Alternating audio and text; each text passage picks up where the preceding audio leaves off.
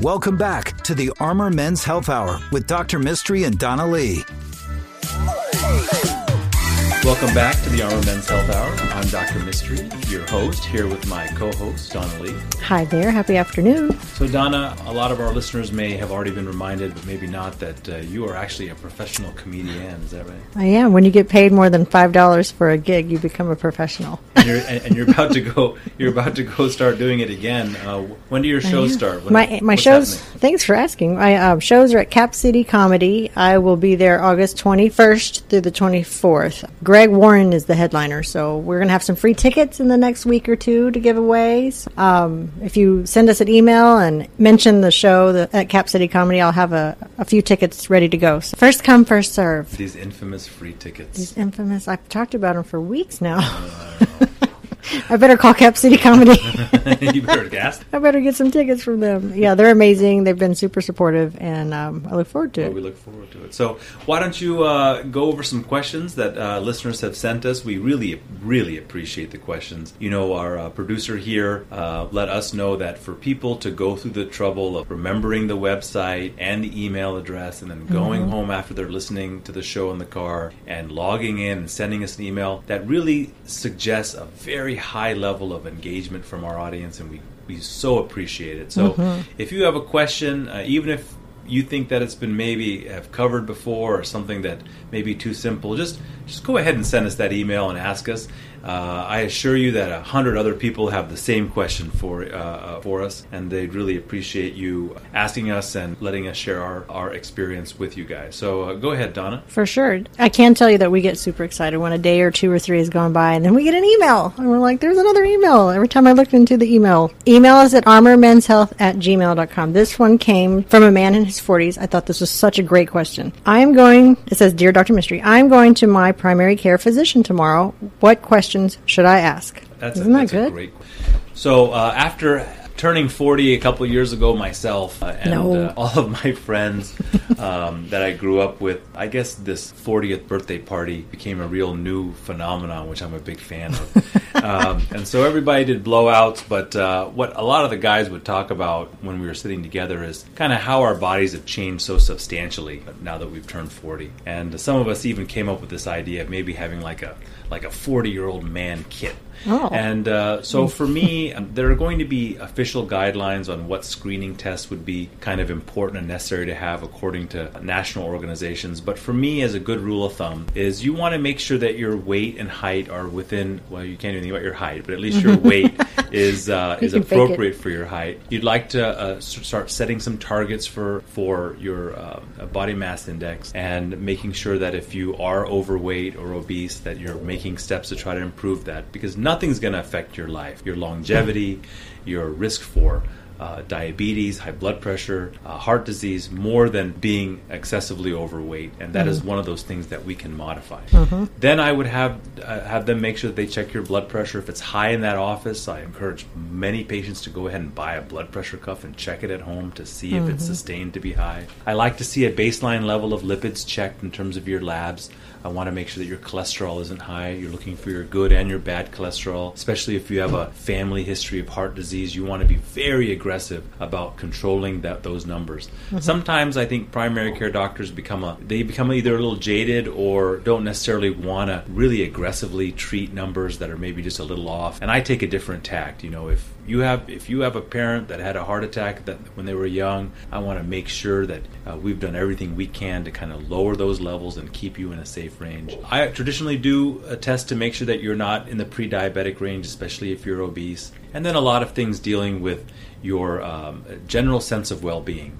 Low testosterone can start affecting men in their 40s. So if you start mm. feeling yourself dragging, if you feel yourself not getting erections quite as robust and firm as you'd like, if you feel like you're not putting on muscle mass like you used to, uh, or if you feel like your sleep is disturbed, you're not waking up with that same rigor, if you're not that excited to work out anymore. These are some common reasons why men seek testosterone. Sounds like I need testosterone. well, we've talked about that.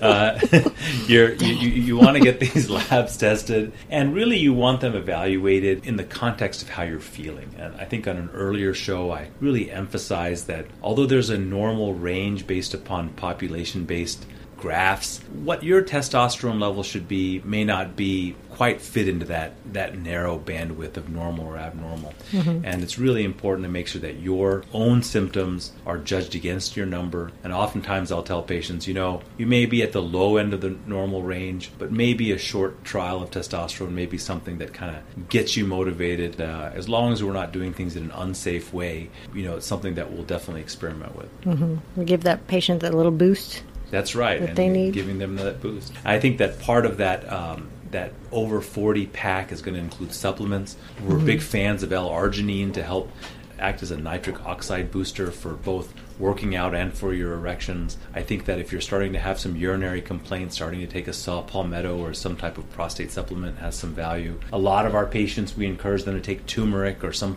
form of anti-inflammatory, and we have a very high-grade, um, uh, trusted turmeric supplement that we provide our patients. Mm-hmm. If you're getting kidney stones, we love the, the KSP tabs. If uh, you guys haven't seen them at People's Pharmacy or online, mm-hmm. these are kidney support tablets that uh, provide um, uh, important uh, chemicals to help prevent stone formation and uh, promote kidney health. So these are the kinds of things that we look for: reduction or moderation of alcohol use reduction or elimination of uh, cigarette and tobacco use. These are the kinds of things that you're looking for at that age 40 because you know things are only going to go downhill. It's not like it's not like there are a lot of men who are healthier at 50 than 40, but if you can be, then you're really setting yourself up to uh, aging well, good cognitive function, and really rushing into your uh, later years um, if you start off on treating your middle-aged years uh, with care. Oh, that's true. Great that's question. really good sound advice. Uh, what about PSA tests? When should the patient, when when they go to their PCP, when should they get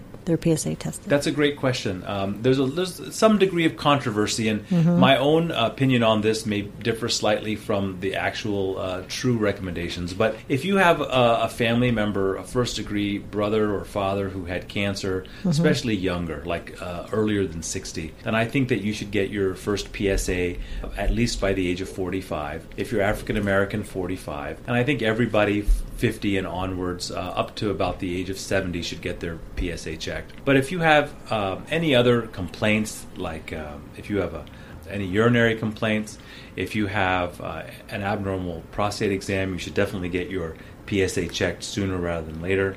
I, I think that what's most important is what we call a shared decision making model. Mm-hmm. Because the biggest concern of getting too many PSAs or getting them too early is having people who are getting unnecessary procedures or potentially even unnecessary treatment for low grade or non impactive prostate cancer mm-hmm. and having side effects from that. And that's really where this PSA controversy comes into play. The actual taking of the blood and measuring the PSA really has very little to no harm. Right. It's what we do with that information. And I tell patients that really what you the biggest protection you can have against the misuse of PSA is having a primary care provider and a urologist that you can trust mm-hmm. and is looking out for your best interest. Right. Gotcha. And we had a couple of patients recently that were really young with high PSAs. Oh yeah, we've had uh, this year we had a 38 year old we diagnosed with prostate mm-hmm. cancer. We have uh, many patients in their 40s, and so uh, it was just by good by luck chance. that the 30, Mhm. 38 year old was checked, but his father was diagnosed with cancer when he was very young, so he was already kind of attuned to it. And whenever I diagnose one of those patients, I tell them all that make sure their sons are coming in, Mm-hmm. you know, as soon as they hit 35 or 40, because they're clearly has some kind of genetic risk for, for the development of this disease. Wow, that's so scary. But we're here. We're here, We're and here we're here to help you. That's right. So uh, we really thank you all for your questions. We love giving you information, and uh, especially if you have a topic that you'd like to hear us talk about, even if it's not directly related to genitourinary health. Mm-hmm. Um, a lot of the friends that we have in town are going to join us on the show Mm-hmm. cardiologists, orthopedic surgeons, all to talk about uh, issues that we think are um, important for men to know more about. And we, we look forward to sharing that with you. So, so Donna, we're kind of out of time. Uh, why don't you tell people how to get a hold of us? Yeah, give us a call during the week, Monday through Friday, 512-238-0762. Uh, send us your questions. Keep sending those questions to armormenshealth at gmail.com. Our website is armormenshealth.com where you can see Dr. Mistry and my fabulous pictures. So you put faces to names. But we're so excited to have you guys join us today, and uh, we appreciate your time. Yeah, we really appreciate your time and uh, look forward to your feedback. The Armor Men's Health Hour is brought to you by Urology Specialists of Austin. For questions or to schedule an appointment, please call 512 238 0762 or online at armormenshealth.com.